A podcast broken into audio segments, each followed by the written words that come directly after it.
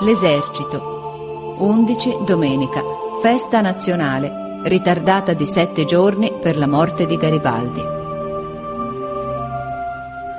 Siamo andati in piazza Castello a vedere la rassegna dei soldati che sfilarono davanti al comandante del corpo d'esercito in mezzo a due grandi ali di popolo. Via via che sfilavano, al suono delle fanfare e delle bande, mio padre mi accennava i corpi e le glorie delle bandiere. Primi gli allievi dell'Accademia, quelli che saranno ufficiali del genio e dell'artiglieria, circa trecento, vestiti di nero, passarono, con un'eleganza ardita e sciolta di soldati e di studenti. Dopo di loro sfilò la fanteria, la brigata Osta che combatté a Goito e a San Martino e la brigata Bergamo che combatté a Castelfidardo. Quattro reggimenti, compagnie dietro compagnie, migliaia di nappine rosse che parevan tante doppie ghirlande lunghissime di fiori color di sangue, tese e scosse per i due capi e portate attraverso alla folla.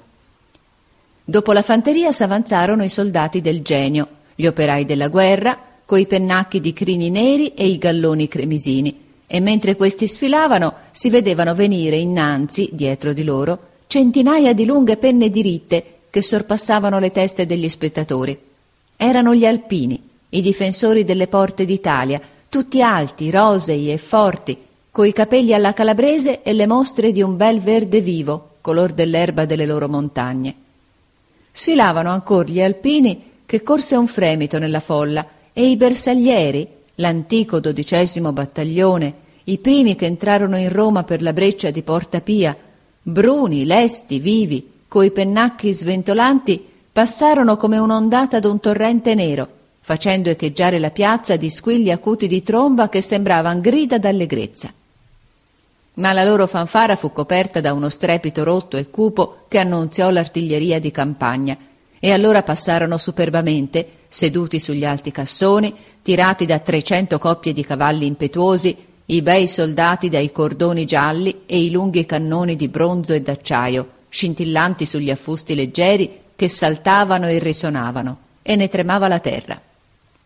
E poi venne su, lenta, grave, bella nella sua apparenza faticosa e rude, coi suoi grandi soldati, coi suoi muli potenti, l'artiglieria di montagna, che porta lo sgomento e la morte fin dove sale il piede dell'uomo. E infine passò di galoppo, con gli elmi al sole, con le lance rette, con le bandiere al vento, sfavillando d'argento e d'oro, empiendo l'aria di tintigni e di nitriti, il bel reggimento Genova Cavalleria che turbinò su dieci campi di battaglia, da Santa Lucia a Villafranca. Com'è bello! io esclamai. Ma mio padre mi fece quasi un rimprovero di quella parola e mi disse non considerare l'esercito come un bello spettacolo. Tutti questi giovani, pieni di forza e di speranze, possono da un giorno all'altro essere chiamati a difendere il nostro paese e in poche ore cader sfracellati tutti dalle palle e dalla mitraglia. Ogni volta che senti gridare in una festa Viva l'esercito, viva l'Italia! Raffigurati, di là dai reggimenti che passano, una campagna coperta di cadaveri e allagata di sangue. E allora l'evviva all'esercito t'escirà più dal profondo del cuore e l'immagine dell'Italia t'apparirà più severa e più grande.